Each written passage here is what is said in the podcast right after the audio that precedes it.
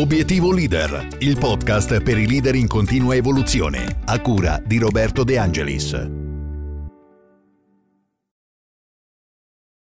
È un piacere per me essere qui perché è la prima volta che vengo all'interno del Tempio dello Sport, devo essere sincero, e eh, infatti anticipo subito che sono al CONI, più precisamente nell'ufficio di Silvia Salis.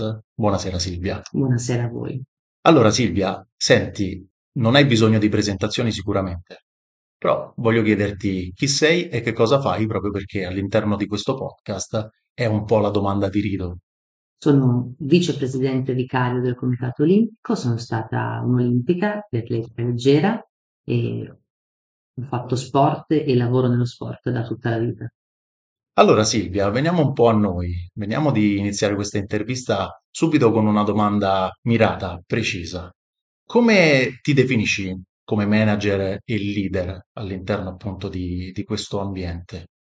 Sono una persona determinata, cerco di prepararmi sempre per ogni occasione, soprattutto sento la responsabilità di questo incarico, sono la prima donna ad avere questo tipo di incarico nella storia di, del Comitato Olimpico e sono anche molto giovane rispetto alla media dei dirigenti sportivi nazionali, per cui eh, sento la doppia responsabilità, non solo quella eh, comune che senti quando hai un ruolo pubblico in un ente pubblico come il Comitato Olimpico, ma anche quella di rappresentare una nuova generazione e le donne. Chiaro. Senti, da atleta a manager, quindi insomma un cambio eh, abbastanza, chiamiamolo repentino, ma in realtà non, non lo è. Ecco, quali sono le competenze che ti sei portata dal mondo dello sport a quello invece del, chiamiamolo, istituzionale? Essere stata un atleta per fare il dirigente sportivo non, non è necessario, nel senso che è un valore aggiunto.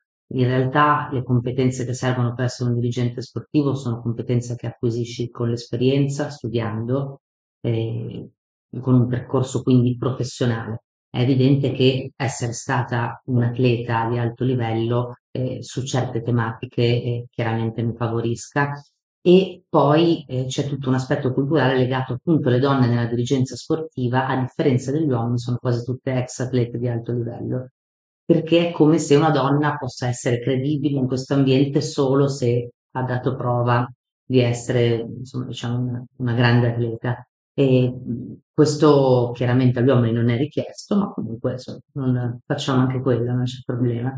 E, certo, è un aiuto, ma poi quando hai a che fare con il mondo della dirigenza sportiva ti rendi conto che le competenze e, e diciamo anche la preparazione sui temi d'attualità hanno poco a che vedere con l'esperienza agonistica, perché diciamo è appunto politica sportiva. Io ho ascoltato una tua, una tua intervista erano temi generali in realtà, ed era sulla Rai, se non sbaglio.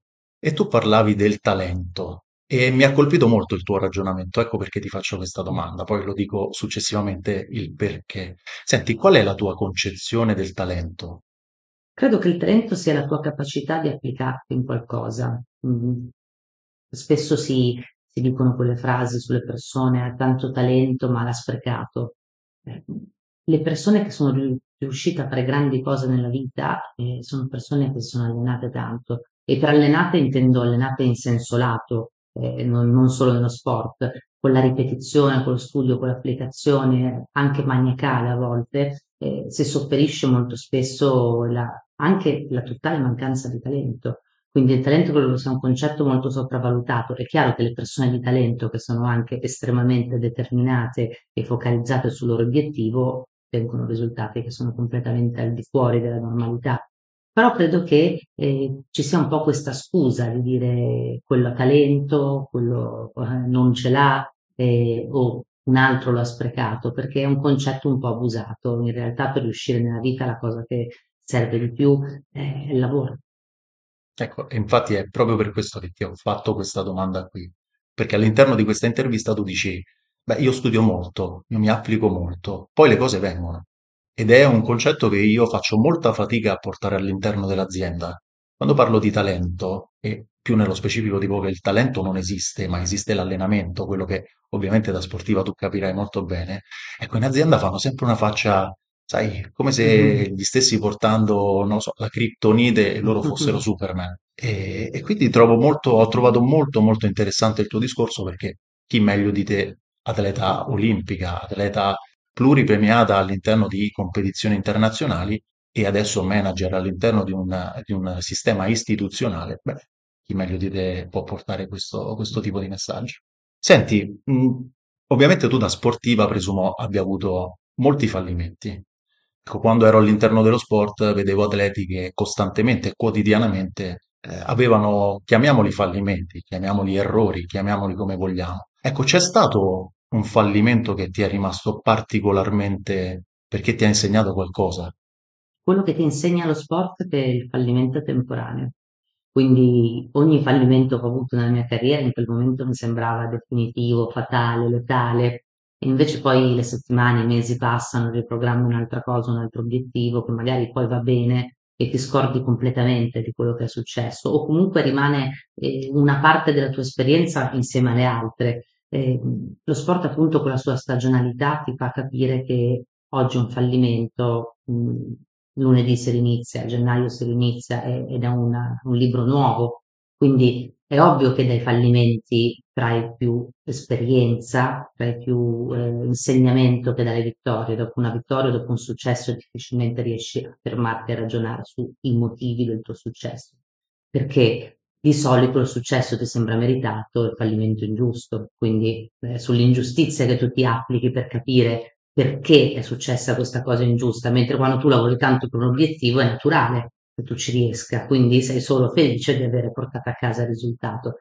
Io credo che ehm, non ci sia stato un vero fallimento che mi è rimasto eh, così impresso in mente. È chiaro che infortunarmi a pochi mesi dalle Olimpiadi di Rio, che sarebbero state le mie terze Olimpiadi con le quali volevo chiudere la mia carriera, è stata una cosa che più che un fallimento è stato un grande dispiacere. Soprattutto poi gli infortuni sono molto relativamente dipendenti da te, sono cose che succedono, no? E quindi quello è stato sicuramente l'evento più spiacevole della mia carriera, chiuderla con un infortunio e non con la gara che avrei voluto. Senti, se tutte le tue competenze che hai acquisito negli anni, sia sportivi sia manageriali, fossero totalmente annullate, però tu ne avessi la consapevolezza, ecco, da quale ripartiresti? Una, due, tre, dici, insomma, da quali ripartiresti? Da due, che Mhm. sono sempre determinazione, ma soprattutto l'empatia. I grandi manager, le persone che hanno cambiato le aziende, non sono persone che magari sono simpatiche o sono immediatamente accessibili, ma sono persone che riescono a capire che hanno davanti. E, e questo credo che sia un, la qualità principale di un leader, capire chi ha davanti e capire in che modo quella persona che ha davanti può rendere per se stesso e per quello che rappresenta al massimo. Quindi se dovessi scegliere da quale ricominciare, sicuramente sono queste due. Empatia, sai, è una parola molto spesso abusata Sì. Eh, non per eh, sminuire ovviamente quello che hai detto, però ci tengo a precisare una cosa quando parliamo di empatia, voglio aggiungere un pochettino qualche spunto alle tue riflessioni. Ecco, l'empatia come qualcosa di originario, eh, come qualcosa che non perché l'abbiamo letta sul libro, allora applichia- applichiamo questo concetto. Esatto. una qualità, come, come ce ne sono altre, però è chiaro, io non intendo empatia nel senso romantico o, eh, come posso dire, favolesco della cosa. Empatia è anche una qualità che certe persone utilizzano anche in maniera molto spregiudicata, nel senso che è una qualità nel suo valore assoluto, quindi puoi utilizzarla come ti pare. Ma mh, recentemente mi è capitato di fare un convegno, eh, di parlare ad un convegno sul palco c'era un- una persona molto importante di Eni, che credo che sia una delle realtà più grandi del nostro paese. E lui ha detto una cosa che- nella quale mi sono ritrovata pienamente. Quando noi cerchiamo i nomi, cerchiamo eh, chi sarà il nostro dirigente, è l'empatia la qualità principale, perché ormai hanno tutti curricula da qua alla luna, non, non è una questione di conoscenze che comunque nel tempo si apprendono e se sei una persona capace e, e, diciamo mediamente sveglia le apprendi anche molto velocemente. Invece in una situazione come può essere quella di Eni, con tante persone migliaia e migliaia di persone che, che devono organizzarsi e lavorare insieme, essere un dirigente empatico nel significato appunto che, che attribuivo a questa parola prima, cioè una persona che sa far lavorare le persone ha davanti, è la qualità che a noi interessa di più. E quindi questo, se lo dice un numero, diciamo, molto alto di Eni, eh, questo deve farci pensare, cioè in un mondo dove eh, si pensa che ormai sia tutto, diciamo, digitalizzato e tutto freddo calcolo, in realtà per far funzionare le organizzazioni ancora la qualità più importante è quella. Alle volte ho la sensazione che le aziende lavorino per numeri, cioè il dipendente è un numero eh, e l'empatia magari viene messa semplicemente lì come appunto dicevamo prima un po' il, il poster da dover esibire. Ma non ne farei una visione romantica dell'empatia. Sì, sì, ho eh. capito benissimo. Io credo che eh, sia anche un modo molto calcolatore di eh, mettere le persone che hai davanti nel- nella posizione di rendere più possibile. E questa è una qualità, perché se io non capisco veramente qual è la tua inclinazione, non capisco quali sono i tuoi pregi e i tuoi difetti, eh, potrei anche sbagliare posizionamento, mansione, questo su un'azienda, sui grandi numeri, poi è un riflesso enorme. Concordo, concordo pienamente.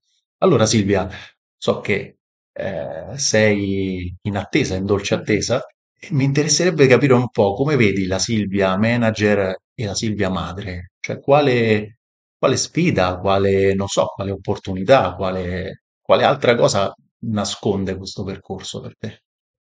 Ovviamente è un aspetto in più da conciliare con gli altri, sia io che in questo caso bisogna allargare il ragionamento alla famiglia. Mio marito abbiamo due vite molto impegnate e complicate. Mio marito è un regista, uno sceneggiatore, un produttore, cioè diciamo che fra tutti e due a volte non, non abbiamo nessuna serata e giornata libera in tutta la settimana. Quindi chiaramente l'arrivo di un figlio eh, deve costringe a fare dei ragionamenti. È chiaro che quello che io dico sempre, se eh, una donna vuole investire sulla famiglia e sulla carriera, non può pensare di avere il primato sulla famiglia, perché eh, è una cosa che non è conciliabile. Io penso che sia importante per un figlio vedere che i propri genitori sono realizzati, che gli dedicano il tempo, che mm, questo figlio viene prima di tutto per loro, ma che non è la, solo- la sola cosa che hanno. Ed è ancora più importante per le madri, per l'idea anche che avrà questo bambino, questa bambina, nel mio caso un maschio, quindi ancora più importante, della donna nella società. Perché credo che, eh, diciamo, rinunciare alla carriera per i figli a volte è dolorosamente necessario, perché si vive in un ambiente eh, dove non ci sono aiuti, e siamo in un paese dove ci sono pochissimi aiuti pubblici per la maternità. Però di solito rinuncia al lavoro per i figli. Rinunciare alla carriera è una scelta molto precisa perché se tu hai una carriera avviata eh, puoi farti aiutare. Sono anche questioni obiettivamente materiali. Devi poterti permettere un asilo privato, devi poterti permettere una babysitter. Le donne che non se lo possono permettere, purtroppo, eh, visto che nel nostro paese la cura dei cari e della famiglia è ancora praticamente tutta sulle spalle delle, della parte femminile della famiglia, spesso devono lasciare il lavoro.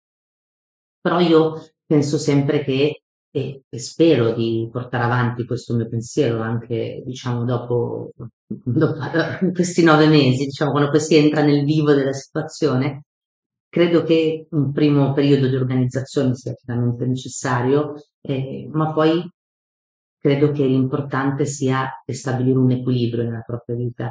E le donne non devono rinunciare alla loro indipendenza lavorativa, soprattutto quando questa indipendenza lavorativa ha costato anni e anni di studio, eh, percorsi lunghissimi, percorsi che ti hanno portato magari ad essere una dirigente. Spesso vado a convegni dove, dove si parla delle, delle donne dirigenti, delle donne molto impegnate sul lavoro che devono conciliare la famiglia con la famiglia tutto. E una dirigente di altissimo livello del settore finanziario ha raccontato una cosa molto, che mi ha colpito molto. Lei ha detto tre o quattro dei più grandi menti che ho incontrato in questi anni erano donne e, ed erano veramente capaci. Tutte e tre hanno smesso non con la gravidanza, ma hanno smesso dopo il primo o secondo anno di rientro al lavoro con un bambino piccolo, per i sensi di colpa, perché comunque erano dirigenti di alto livello, quindi sicuramente si potevano permettere una serie di cose che purtroppo le donne lavoratrici magari con un reddito medio non si possono permettere. Quindi il problema in quel caso non era non so se mio figlio ha la febbre, chi lo va a prendere. Il problema era non riesco a gestire il fatto che io spesso arrivo a casa e mio figlio dorme già. E questo è un tema che fa parte un po' dell'aspetto della maternità femminile e tanto anche della cultura del nostro paese, perché a un uomo non viene mai richiesto quanto tempo stai a casa, quanto tempo stai con i tuoi figli, eh, ma il weekend li vedi, non li vedi. Questi sono tutti temi che eh, riguardano solo le donne e questo è un ulteriore carico emotivo su una stanchezza, su problemi lavorativi, sulla pensione, delle quali le donne si devono far carico. E quindi quando sento queste storie provo un senso a volte di frustrazione perché dico già ad alto livello ci sono poche donne. In settori come quello finanziario, come quello sportivo, non parliamone neanche, siamo numeri veramente, eh, siamo pochi, rare, proprio rare. E, e che quelle poche lascino eh, è qualcosa che, che, mi fa proprio soffrire, per dire la verità. Mi fa molto soffrire anche il dato eh, che in Italia la, quasi la metà, il 49% delle donne occupabili non lavora. Questo è un riflesso molto importante sia sul mondo del lavoro che sul posizionamento della donna nella cultura del nostro paese. Chiaro, so che eh, hai molto a cuore i discorsi sulla parità di genere, eh, insomma, che, che ci hai appena detto poi fondamentalmente. E concordo con te, siamo ancora un paese con un retaggio abbastanza arcaico, chiamiamolo così. E mi sono immedesimato un po' nelle tue parole quando mi hai detto no, proprio quel senso di frustrazione, proprio quella cosa lì. Effettivamente posso immaginare che per una donna l'aggravio, poi dettato dalla gravidanza, dettato dal post, quindi dalla nascita proprio del bambino, possa eh, generare poi ecco, quei sensi di colpa, quel non ce la faccio. Ecco, spero eh, che il messaggio sia arrivato proprio chiaro, insomma. Ce la potete fare tranquillamente. Non solo ce la potete fare, ma non ce la dovete fare da sole. La chiave è instaurare un rapporto di coppia paritario. Io quando sento dire sì fa il mammo, non fa il mammo, fa il papà, fa il suo figlio, fa, il suo, fa metà del suo lavoro, non, eh, l'altra metà lo fa sua moglie o, insomma, o, o ogni famiglia poi diciamo organizzata a modo suo, però mh, anche questo è un concetto da, da cambiare. Non, il, il, congedo parentale per i padri deve essere vissuto come quello per le madri. Dopo una prima fase proprio successiva alla nascita, poi non c'è più nessuna differenza, un padre e una madre possono fare esattamente le stesse cose. E quindi io, è questo che dico, cercate di formare una famiglia nella quale il vostro compagno o la vostra compagna abbia ben chiaro che quello è un progetto comune, che non deve pesare solo sul lato. Gioco di squadra. Siamo nel, nel tempio dello sport, quindi gioco di squadre. Ok Silvia, andiamo verso la conclusione dell'intervista. Andiamo sulle fatitiche tre domande che faccio generalmente, proprio perché sono molto soft, mm. però comunque danno sempre un po' il termometro della persona che ho di fronte. Allora, prima di tutto, c'è un personaggio o dei personaggi che, parlando di leadership, di management, ti hanno sempre ispirato, ti hanno sempre detto qualcosa? A livello italiano, mm, un personaggio che nel tempo eh, mi ha sicuramente ispirato è stato Marchionne. Eh, ho sempre trovato un... sicuramente dicevano workaholic, usando una parola, diciamo, non italiana, però l'ho sempre trovato una storia molto interessante. Sai, io sono figlia del custode del campo di Genova e mi piacciono molto le storie delle persone che comunque hanno un background molto semplice, perché credo che il differenziale tra il tuo punto di partenza e il tuo punto di arrivo dica molto delle tue qualità. E quindi lui sicuramente è un manager che nel tempo, anche se diciamo non l'ho vissuto diciamo, nella mia età più, più, adulta, però mi ha sempre colpito con tutti i discorsi che ho sentito pubblici che ha fatto. Ok, Marchionne ritorna spesso, ti dico la verità, è eh? un personaggio molto... Un grande personaggio. Sì, sì, sì, sì, sì. Voglio leggere il suo libro perché ancora mi manca. Lo leggerò. Allora, senti, poi altra domanda. l'abbiamo detto anche prima, tu leggi molto, eh, ti, ti formi molto. C'è un libro che consiglieresti a una persona che magari te lo chiedesse? Dipende su insomma, che tipo di libro, ci sono romanzi, ci sono libri... Facciamo che i romanzi li togliamo, perché... un libro dici, di formazione. Di, sì, un libro che magari può ispirare. Ma io, tornando al tema del talento, lo consiglio a tutti, un libro che si chiama La trappola del talento, che racconta precisamente, ehm, la traduzione ovviamente in italiano è, sì, in inglese è Talent is Overrated, mi sembra, ehm, è un libro che racconta le storie dei più grandi, da Mozart a tante storie anche sportive, eh, basate appunto sul lavoro. Ma tutti credono che loro siano stati dei geni nati eh, con, con, una dotazione, diciamo, di base fuori dal normale. Invece sono persone che si sono distrutte di lavoro e di allenamento, di ripetizione, fin da quando erano, ad esempio, nel caso di Mozart, dei bambini. E quindi è un libro che, diciamo, spazza via un po' le scuse di tante persone. Che bello, finalmente abbiamo il libro che proprio toglie ogni dubbio per quanto riguarda il talento. E adesso concludiamo poi l'intervista con la domanda che faccio sempre, che fa un po' sognare le persone, ti dico la verità, che eh, riguarda appunto il parlare con la Silvia, in questo caso ventenne. Ovvero, che cosa diresti a Silvia, che cosa consiglieresti a Silvia ventenne quella non so, che magari è ancora sui campi mm. eh, di atletica che sta allenando, che si sta allenando, che si sta sforzando, che cosa gli diresti con la consapevolezza di oggi?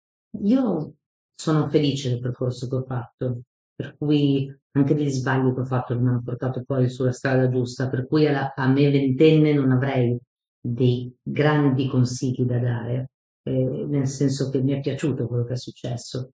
Detto questo, le direi una cosa, eh, cerca di avere pazienza, nel senso che le cose che tu vedi arriveranno, ma cerca di, di goderti le cose mentre ti succedono, perché eh, è nel mio carattere guardare sempre alla prossima sfida, al prossimo obiettivo, però per le persone come me il rischio è di non godersi quello che hai appena ottenuto. E quindi a, a, me più giovane, diciamo che questo mio lato era ancora peggio, ovviamente come per tutti i giovani era più esasperato, più, eh, direi esattamente questo, quando succede qualcosa di bello renditene conto e goditelo per un attimo, poi vai, però mm, cerca di rendertene conto e di guardarlo per un secondo.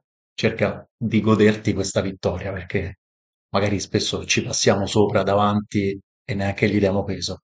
Sì, se sei un perfezionista poi non ti sembrano mai vittorie, quindi ti sembra sempre che sia successo quello, ma mm, forse sarebbe potuto andare anche così.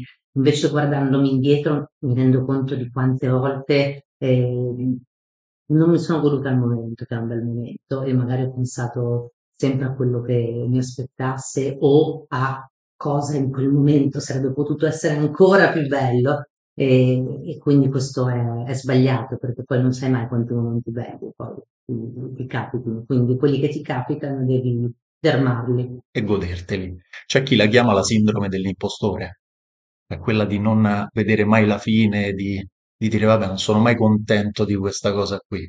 Qualcuno... No, non credo di avere quel, quell'aspetto, io credo di, di essere una persona che ha sempre un, un nuovo obiettivo, ma non la vivo con il fatto di non essere contenta. Io penso che la vita vada vissuta e sfruttata per quello che, che, che ti si para davanti. E credo che sia un peccato sprecare il proprio tempo, in, le proprie qualità, il, insomma, il proprio destino, il proprio percorso, magari rincorrendo cose che non, non sono così determinanti. Per cui eh, sì, la sindrome dell'impostore esiste, forse a volte ci siamo passati tutti in un momento di, di, di quel tipo, ma credo che invece avere il coraggio di puntare sempre a qualcosa di nuovo sia la cosa che ti tiene più vivo in assoluto. Chiaro. Allora, la domanda era a trabocchetto, mm. perché non era l'ultima. Mm. In realtà facciamo un passo indietro. E a proposito di libri, mm. Che parte del tuo racconto, La bambina più forte del mondo, leggeresti a tuo figlio? Beh, la prima. La prima quando la protagonista Stella va a vivere in un campo di atletica e questo campo di atletica si anima nella sua fantasia perché lei è da sola, quindi è l'unica figlia di questa coppia di custode di sua moglie e quindi gioca da sola di notte e quel campo diventa un posto magico e sicuramente per un bambino piccolo eh, l'immaginazione è la, insomma, la, capacità più grande che purtroppo poi si perde, eh, che va allenata più possibile. E allora su queste parole chiudiamo l'intervista. Abbiamo chiusa proprio con una metafora, con una, con una parabola, chiamiamola così. Allora Silvia, ti ringrazio, è stata un'intervista di un immenso valore, grazie. Grazie a te. Io do l'appuntamento ai nostri ascoltatori alla prossima puntata e ancora grazie Silvia.